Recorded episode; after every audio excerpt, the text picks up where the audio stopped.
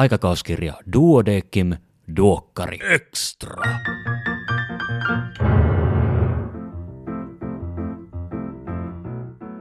Arvon kuulija, tervetuloa kuuntelemaan Duokkari Extraa. Minä olen Kari Hevossaari, lääkäri Helsingistä. Tällä kertaa käsittelyssä on yksi lääketieteellisen vuoden kohokohdista, eli Duodekim-lehden joulunumero. Kanssani siitä on keskustelemassa joulunumeron päätoimittaja, gynekologi Oskari Heikinheimo. Oskari, tervetuloa. Kiitos Kari. Tota, sä alat olla jo tuttu vieras Duokkari Extra Studiossa. Tää taitaa olla, onko tämä periaatteessa sun kolmas kerta? Jos joukossa on joku sellainen kuulija, joka ei ole sun aikaisempia käyntejä kuunnellut, niin kertoisitko tähän alkuun lyhyesti, että kuka sie oot?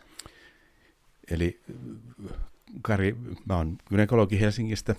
Tapasimme joitain vuosia sitten naisten kurssilla. Mä oon pitkään ollut yliopisto opettajana ja opettajana naisten klinikalla. Ja, ja, ja tota, täällä mä olen sen takia, että mä oon pitkäaikainen Duodekim aktiivi. Mä olin lehden naisten tauti toimittaja yhden duodekimillisen 12 vuotta, joka sitten muutama vuosi sitten tuli, tuli täyteen, mutta että sanotaanko, että rakkaus lajiin on niin vahva, että, että kuitenkin duodekim henkisissä toiminnoissa on mielelläni mukana ja olin mukana toimittamassa viime vuoden joulunumero silloin hyvä kollegamme Janne Rappola oli päätoimittaja ja, ja sitten kun se tuli valmiiksi, niin, niin sitten, sitten Janne jotenkin kysyi mukavasti, että se olisi Oskari sinun vuorosi toimittaa tuo seuraavan vuoden joulunumero.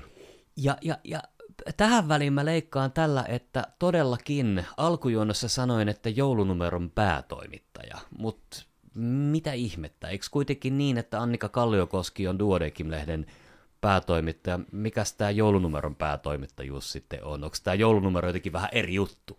No näin se, näin se on, että joulunumero on jätetty tämmöiseksi niin kuin omaksi kokonaisuudekseen, jonka toimittamisesta on jo pitkään vastannut tämmöinen torstaikilta. Torstaikilta on Duodeckimin entisten toimittajien, minun kaltaisten ihmisten Joo. tämmöinen... Emeritustoimittajien. Emeritustoimittajien äh, niin vastuu, vastuualue ja, ja mikäli en ole aivan väärässä, niin joulunumero perinteen on aloittanut arkkiatri Risto Pelkonen. Ja ny, nyt tietysti minäkin olen emeritustoimittaja, mutta tämmöisessä oikeassa torstaikillan kokouksessa on päässyt kertaakaan käymään, kun ne on ollut peruttuna nyt tämän koronapandemian Niinpä takia. tietenkin. Mutta keväällä olisi nyt tarkoitus ryhdistäytyä, että tiedoksi kaikille torstaikillan jäsenille, että kutsua on tekeillä. Mahtavaa. Tota, tota, tota. Ja, ja joulunumero tosiaan vuosittain, vuosittain ilmestyy joulun tienoilla, ja, ja se, niin kuin, se, se ei ole samalla tavalla niin kuin raakaa, tiukkaa lääketiedettä kuin muut, muut D-lehden numerot. Eli joulunumerolla on aina joku teema, eikö näin? Näin. Ja, ja kirjoittajina saattaa olla lääkäreitä, mutta usein on pääsääntöisesti muiden alojen ammattilaisia. Kyllä. Joku katsoo taaksepäin joulunumeroita, niin siellä on todella ollut hyvin erilaisia teemoja. Usein ne teemat on, on sivunut myös joulua. Siellä on ollut, saattanut olla teemana vaikkapa ihme tai, tai toivo tai tämän tyyppisiä asioita. Ja, ja, ja sitten ne artikkelit on tätä teeman aluetta jollain tavalla sivunnut ja aivan totta, kirjoittajina on ollut joukko erilaisia, erilaisia asiantuntijoita suomalaisesta yhteiskunnasta. Ja tota, minä tiedän ja sinä ehdottomasti tiedät, mutta kuulijat ei välttämättä tiedä.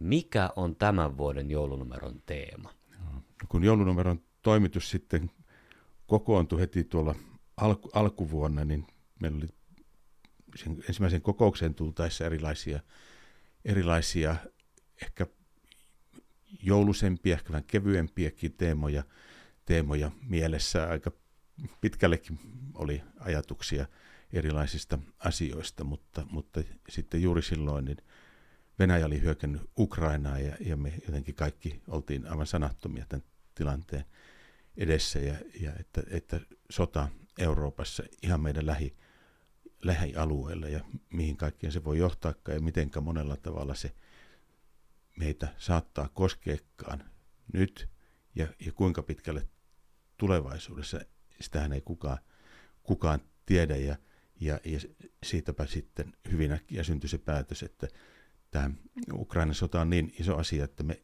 ei voida sitä sivuuttaa, että kaikki muu olisi kovin, kovin niin teennäistä ja senpä takia tämän teeman nimi onkin Sodan monet kasvot. Ja, ja se on erinomainen teema, ja se vaikka aihe, aihe onkin potentiaalisesti raskas, niin tämä teema ei ole sitä, vaan päinvastoin tämä on, tämä on paitsi tärkeää tietoa, niin tämä on myös lohdullinen. Ja, ja tässä on myös kuitenkin mukana iloa. Eli kiitos Kari, sä oot selvästi lukenut tarkkaan, tarkkaan artikkelit. Itsekin tietysti mietti, että, että tämmöinen teema on aika kaukana joulusta, mutta tietysti tänä jouluna tämä Ukrainan sota on kovin, kovin lähellä meitä kaikkia. Tuleeko sähkökatkoja, tämmöisiä asioita, mikä on ruoan hinta.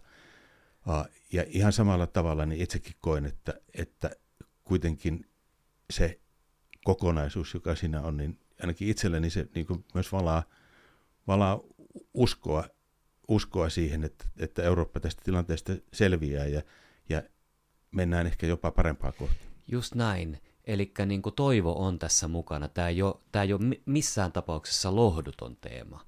Kaikkea, kaikkea muuta. Ja tota, äh, te, olette, te olette työstänyt käytännössä tämän vuoden tätä. Näin se on. Meitä on ollut ihan loisto, loisto porukka tätä tekemässä. Siellä on entisiä päätoimittajia, Johanna Arola. Pek- niin, kerro, kerro niin. ketä teitä oli. Eli, eli niin Duodekim ystäviä, Johanna Arola, entinen päätoimittaja, Pekka Lahdenen, niin ikään entinen päätoimittaja, Heikki Mäki, Mäkisalo, pitkäaikainen kirurgitoimittaja. Ja kaikki, kaikki ollaan pitkään Duodekim lehteä tehty ja oltu erilaisissa duodekin asioissa mukana ja, ja, ja rakkauslajiin on vahva, että, että tässä porukassa on ollut ihan, ihan loistavaa tehdä tätä. Saarelan Lauri on ollut on toimituksen puolesta siellä ja ihan yhtä kiinteänä toimitu, joulunumeron toimituksen jäsenenä. Ja aika hyvän näköisiä valokuvia oli siellä. Se on totta. Me Duodeckimin jäsenten joukossa on intohimoisia luonnonystäviä ja niin ikään entinen päätoimittaja Harri Saksen on vastuussa monista näistä hienoista kuvista, joita siihen lehteen on saatu. Hyvä. Totta, aika paljon löytyy ammattitaitoa moneen suuntaan. Ja lähdetäänkö käymään läpi, läpi tätä numeroa? Eli hyvä kuulija, me, me ei nyt yritetä lukea tässä kaikkia artikkeleita ääneen, vaan, vaan pikemmin meidän, meidän tarkoituksena on, on toimia jonkinlaisena trailerina tai tiiserinä siitä, mitä, mitä siellä numerossa on, jotta, jotta sulla heräisi mahdollisimman suuri halu napata lehti käteen ja lukea. Ja toki jos sulla tässä kohtaa on jo herännyt se, se halu lukea lehti, niin, niin tota, ehkä me pystytään tuomaan jotain vähän lisäsisältöä näihin artikkeleihin, jotta sulle on mielekästä kuunnella tämä podcasti loppuun. Tota, tota, tota. Ensimmäisen, ensimmäisen artikkelin tota, on kirjoittanut Petri Tuomi Nikula ja se on otsikoitu Mitä kriisin jälkeen? Eli Petri Tuomi Nikula on, on emeritus suurlähettiläs.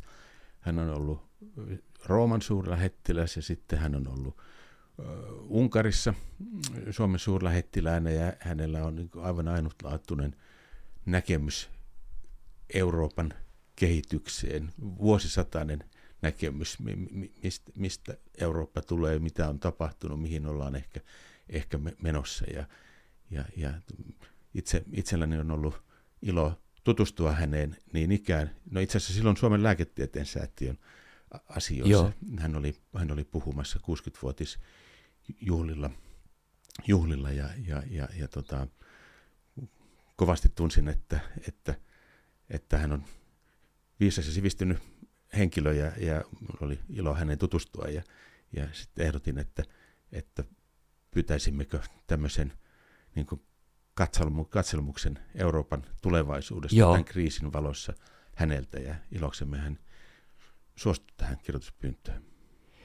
Ja tota, tämä on kyllä erittäin, erittäin monipuolinen luotaus Euroopan tilanteeseen. Ja sitten täällä on, täällä on ilahduttavan paljon erilaisia tällaisia, niin kuin ei eläinvertauksia, mutta eläin, eläinkuvauksia, että mikä on musta joutsen ja harmaa sarvikuono ja näkymätön gorilla, tällaisia mm. niin kuin, erilaisia määritelmiä tapahtumille, jotka on enemmän tai vähemmän ennakoimattomia.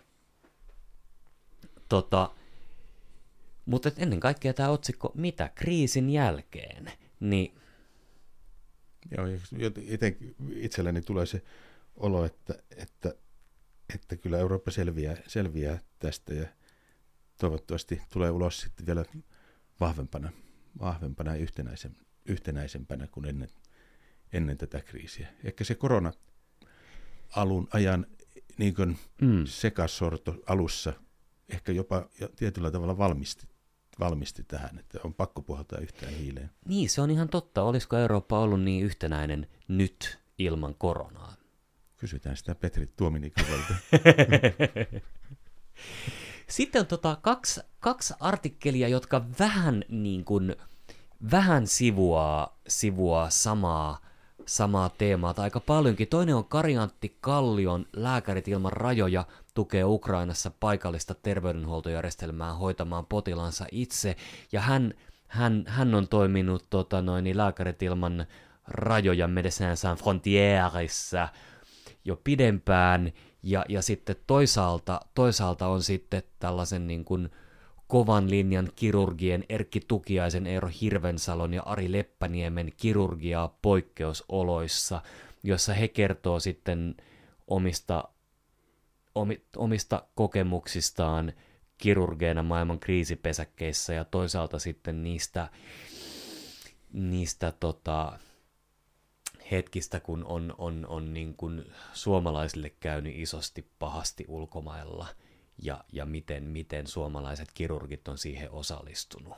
Niin ja minkälaisia ratkaisumalleja sieltä on löytynyt. Eli näiden, näiden artikkeleiden kautta niin kun piirtyy hyvin kuva siitä, miten, miten suomalainen lääkäri tota, voi sitä osaamista, mitä meidän täällä lintukodossa Pohjolassa on – on kertynyt, koska tällä hetkellä me kuitenkin kaikesta huolimatta eletään varsin vakaassa ja turvallisessa maassa, ja vaikka ampumahaavoja tai, tai taistelukentällä saatuja vammoja, niin meidän lääkärit varsin harvoin joutuu hoitamaan, mikä toisaalta johtaa siihen, että sitten kun tulee ampumavammoja, niin meillä ei välttämättä ole niin paljon niistä kokemusta, jonka takia on, on äärimmäisen hienoa, että meiltä löytyy sellaisia kollegoita, jotka lähtee maailman kriisipesäkkeisiin, paitsi auttamaan paikallisia, niin myös kartuttamaan omia taitojaan, jotta meillä on Suomessa osaajia, jos kaikki menee pieleen. Just niin.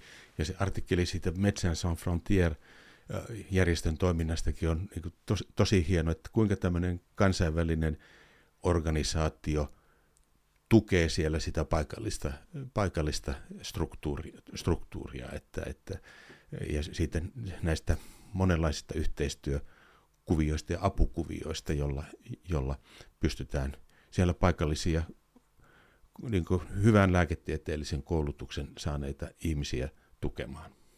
Kyllä. Tota, ja Saman aiheen ympärillä jossain määrin pyörii Kaija Puuran ja Riitta Kerttu Kaltialan Lapset ja nuoret sodan keskellä, mikä tukee heidän mielenterveyttään. Ja tässähän on annettu ihan konkreettisia ohjeita Ukrainassa oleville lapsille tai heidän vanhemmilleen. Siellä on semmoinen hieno kirje, jonka he on kirjoittanut, kirjoittanut millä tavalla vanhempi voi pelkäävää ja ahdistunutta lasta, lasta tukee. Tämä so, sopii hienosti tähän sodan monet kasvot. Me luetaan lehdestä ja kuullaan, kuullaan radiosta ja telkkarista jostain taistelurintaman tapahtumista, mutta, mutta mitä kaikkea siellä kauempana rintamasta tapahtuu. Isossa kaupungissa valot, valot voi olla poissa monta tuntia. Kodit rupeaa kylmenemään, lapsia pelottaa, minkälainen lapsuus se on, mi- mihin, se, mihin se johtaa. Ja mihin, sehän saattaa vaikuttaa myös meidän, meidän nuoriin ja lapsiin, miten turvalliselta se tulevaisuus välttämättä tuntuu. Siihenkin he ottavat siinä artikkelissa viisaasti, viisaasti kantaa, kuinka puhua meidän lapsille tämmöisestä kriisistä, jota tulee joka tuutista nyt joka päivä monta tuntia. Kyllä, kyllä. Oikein, oikein hyvä artikkeli. Sitten Hanna Karikallio, Johanna Buchert, Buchert ja Anu Kaukovirta on kirjoittanut Kotimainen ruoantuotanto varmistaa huoltovarmuutta ja turvallista elintarvikejärjestelmää. Ja ilmeisesti kuitenkin valtaosa niistä elintarvikkeista, mitä me, mitä me Suomessa käytetään, syödään, niin on, on aika pitkälle kotimaista tuotantoa. Ei nyt tietenkään kahvia banaanit, mutta, mutta tavallaan siitä niin kuin, en sano, että peruskamasta, mutta kyllä varmaan kahvia banaanit on monessa kodissa perus, peruskamaa. Ihan totta, siinä on semmoinen hieno taulukko siinä artikkelissa, jossa kerrotaan, onko noin viiden vuoden intervallein, että kuinka, kuinka meidän omavaraisuusaste on erilaisissa keskeisissä elintarvikkeissa noussut ja, ja niin kuin tämäkin artikkeli, niin ainakin minulle tuo semmoista optimismia suomalaisen yhteiskunnan tämmöistä niin resilienssistä, että, että, että me omilla pärjätään kuitenkin varsin hienosti, mitä tulee elintarviketuotantoon, että me olla hätää kärsimässä, kärsimässä. Toki voidaan joutua olemaan maailman banaaneita, jos, jos ihan semmoinen tilanne tulisi, että, että kulkuyhteydet Suomeen, Suomeen katkee, mutta ja niistä järjestelmistä, jota tätä, jolla tätä kotimaista ruoantuotantoa yllä, ylläpidetään. Ja toisaalta sitten tietysti siinäkin kirjoittajat tietysti nostaa sen, että kuinka suomalaisten tuotantotilojen määrä on, on vähentynyt ja kuinka viljelijä on siellä aika ahtaalla ja, ja, ja kuinka välttämättä niin kuin sukupolven vaihdokset eri tiloilla, niin, niin saattaa olla uhattuna, että, että kuinka tärkeästä toiminnasta tässä on kysymys. Niin, koska mikään ei takaa sitä, että 20-30 vuoden päästä meillä on enää ruoan omavaraisuutta. Niin, kun me ollaan ehkä totuttu ajattelemaan, että, no, että, että, että miksi Suomessa pitäisi viljellä jotain, kun me saadaan niin kätevästi ostettua sitä tästä meidän lähialueelta, jos on niin paljon paremmat, paremmat viljelyolosuhteet joissain olos, asioissa, niin eipä se olekaan automaattisesti näin. Että. Ja sa- samalla kun väestö siirtyy maaseudulta kaupunkeihin, niin sinne ei jää ketään viljelemään maata. Just niin, mutta niin taas sit toisaalta onkin hieno nähdä, että miten meidän yhteiskunnassa semmoinen äh, niin kuin lähituotettu ruoka ja äh, kotimaisuus, niin kuinka se toisaalta on niin kuin, sen merkitystä korostetaan koko ajan ja kaikki, Kyllä. kaikki ymmärtää sen. Kyllä. Tota, Veliukka Anttila, kollega, tartuntataudit, sodan harvoja voittajia. Ennen 1900-lukua niin sodissa ja taistelukentillä ilmeisestikin taudit tappo enemmän kuin taistelut. Taudit tappo enemmän kuin tykit, niin se veli Jukka siinä kirjoittaa. Ja se on kanssa kyllä hieno artikkeli. Itse opin, opin paljon siitä, muun muassa sen, että kun maailman historiassa puhuttu erilaisista ruttoepidemioista, niin ei ne kaikki välttämättä ole ollut sen ruttobakteerin aiheuttamia, mistä me ollaan mikrobiologian kirjassa luettu, vaan siellä on ollut varmasti erilaisia hyvin viheliäisiä infektioita, jotka on kan, niin tehnyt merkittävää kuolleisuutta aiheuttanut eri yhteiskunnissa. Kyllä, kyllä.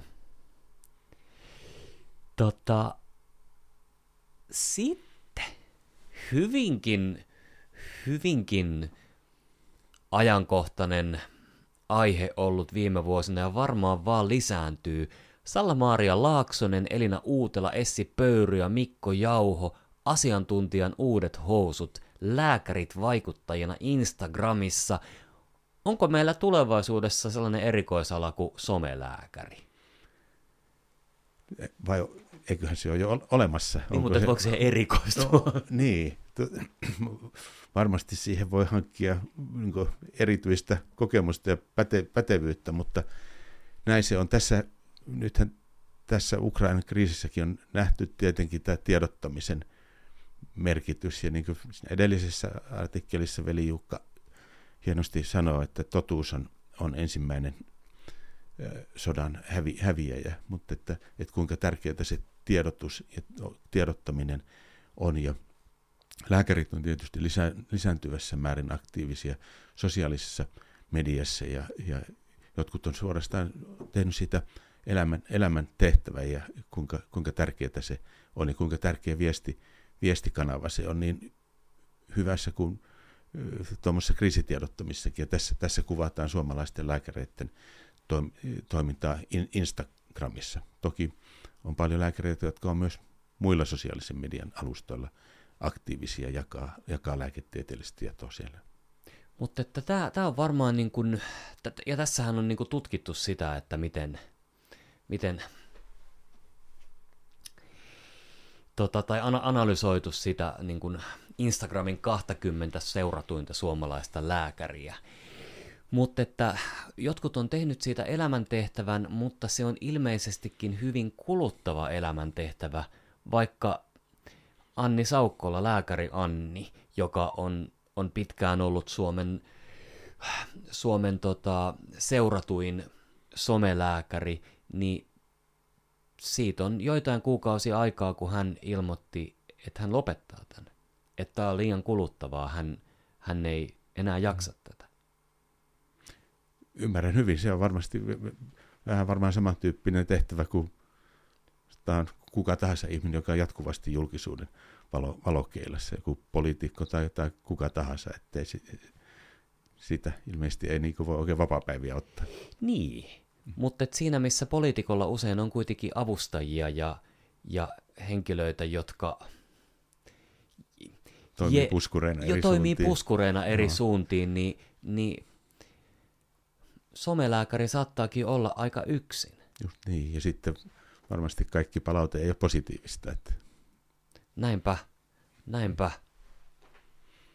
Mutta kuten, kuten useasti on, on todettu, niin somessa tarvitaan lääkäreiden läsnäoloa. Kyllä, se on niin oleellinen tiedonvälityskanava. Hannu Lauerma, perisynti ja biologia. Onko ihminen pohjimmiltaan hyvä vai paha? Siinä ollaan suur, suurten per, perimmäisten kysymysten, kysymysten äärellä ja siinä on vielä, jokainen voi sieltä joulunumerosta katsoa, minkälainen kuva siinä, siinä on, on vieressä. Se on, se, on, se on kova kuva. Kyllä, siinä on käärme, käärme itse asiassa. Siinä pohditaan näitä, että onko ihminen hyvä vai onko ihminen paha, mikä saa ihmisen käyttäytymään, miten pienestä asiasta lopulta voi ollakin voi ollakin kyse ja, ja sieltä itselleni jäi mieleen semmoinen lausikku, että onko erottaako kolme päivää ilman ruokaa niin sivistysyhteiskunnan täydellisestä anarkiasta. Sitä voi miettiä. Kun puhuttiin tota noin niin tiedonvälityksestä ja, ja tota sodasta, niin tämmöinen ehkä vähän jopa yllättävä. Seija Aunilla propagandaa kotirintamalle Kotiliesi-lehti sanansaattajana, eli samaan aikaan kun, kun toisessa maailmansodassa, talvi- ja jatkosodassa Suomessa valtio tuotti ikään kuin virallista propagandaa, niin oli myös tämmöistä naisten tuottamaa propagandaa, joka saattoi olla jopa tehokkaampaa. Niin, tässä tosiaan tässä teemassa on kaksi artikkelia, jotka käsittelee meidän oman maan so, sotia. Ja, ja toinen, toinen kertoo tietysti to, todella tästä kotiliesi-lehdestä ja niin kuin artikkeleista, jolla silloin tietysti tuettiin, tuettiin niin kotirintaman toimintaa ja yritettiin pitää moraalia ja mahdollisimman, mahdollisimman korkealla. Silloinhan ei ollut some, some, somekanavia, niin. Niin, niin tietysti sitten perinteiset julkaisuvälineet oli, oli silloin tärkeitä. Ja tosiaan tässä on kirjoittaja on niin kuin ihan tieteellisin tutkimuksen keinoin tutkinut näitä sota, sota-ajan numeroita ja niiden, niiden sisältöjä. Se on hyvin, hyvin avartavaa, avartavaa luettavaa ja siellä on hienoja, hienoja kuvia ja kuinka, kuinka meidän kansakunnan selviytymistä yritettiin silloin tukea. Ja onnistuttiin. Mm. Ainakin selviytymään. Kyllä. Ja arkkiatri Risto Pelkonen, lääkäri kohtaa sodan. Hänen isänsä kohtas neljä sotaa. Ajatelkaa sitä, meidän kunnioitettu arkkiatrimme avaa, avaa niin näin henkilökohtaista asiaa. Hän kertoo oman isänsä, isänsä tarinaa siellä. Erkki Pelkonen, hän oli kynekologi, kynekologi myös naisten klinikalla työskenteli, mutta sitten hän oli, oli ensin talvisod- muissakin sodissa, mutta oli, oli tota, talvisodassa ja sitten jatkosodassa, jossa hän sitten miinaan astuttuaan kaatui ja, ja arkkiatri kertoo isänsä tarinan siinä.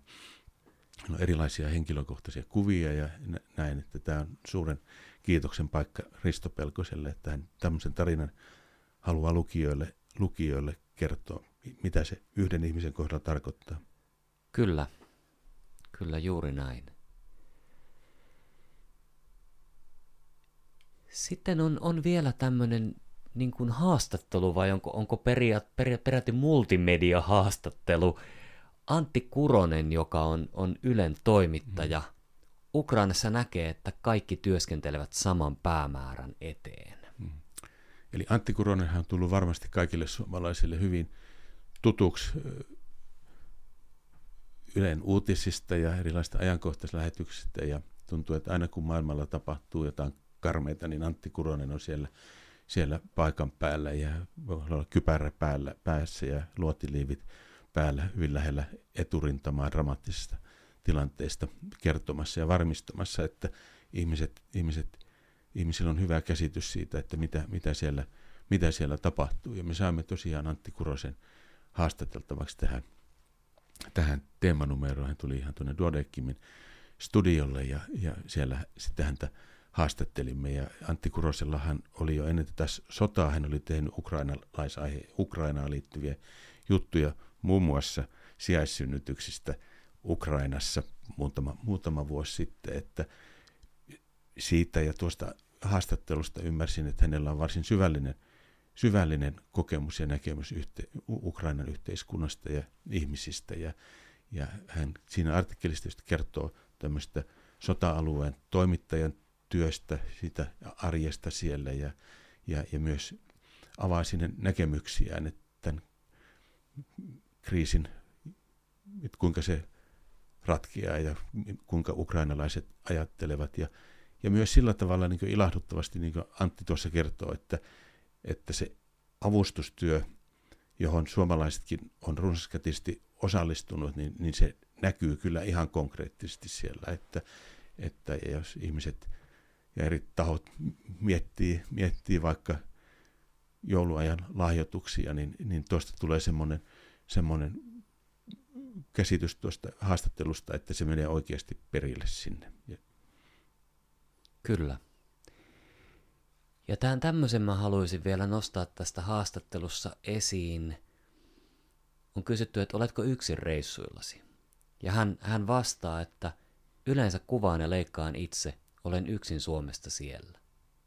Tiimi ja turvallisuus tulee siitä, että minulla on aina yksi avustaja, joka on koko ajan mukana, niin kutsumme heitä fiksereiksi. He ovat osittain tulkkeja, mutta paljon enemmän he tuntevat paikan kontakteja armeijaan kiinnostaviin tahoihin ja, ja tälleen, mutta että jos, jos vaikka somelääkäri miettii sitä, että tarvitaanko, tarvitaanko niin kuin hyvän kuvamateriaalin ja muun tuottamiseen iso tiimi, niin on mahdollista mennä sotatoimialueelle yksin kameran kanssa ja välittää sieltä tietoa.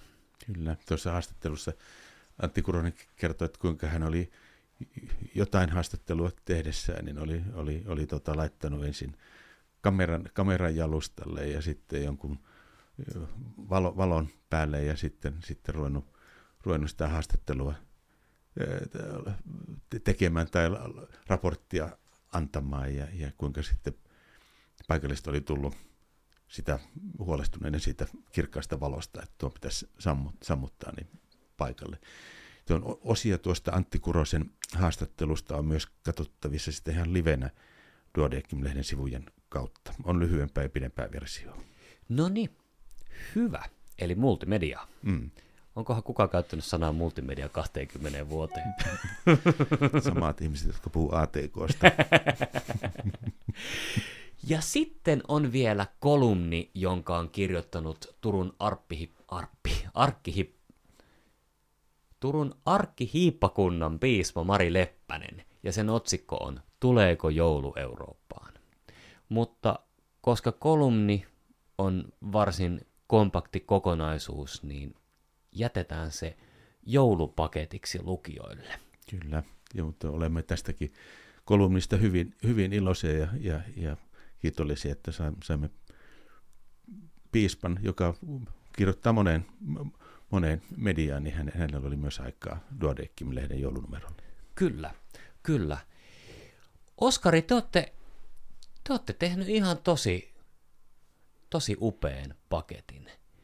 Eli, eli niin kuin alussa, alussa jo sanoin, niin, niin vaikka aiheena on sota, niin tämä tää, tää ei ole synkkää ranteet poikki ja pommisuojaan henkistä materiaalia, vaan tässä on mukana toivo ja tässä on myös selviämisen kannalta tärkeää tietoa.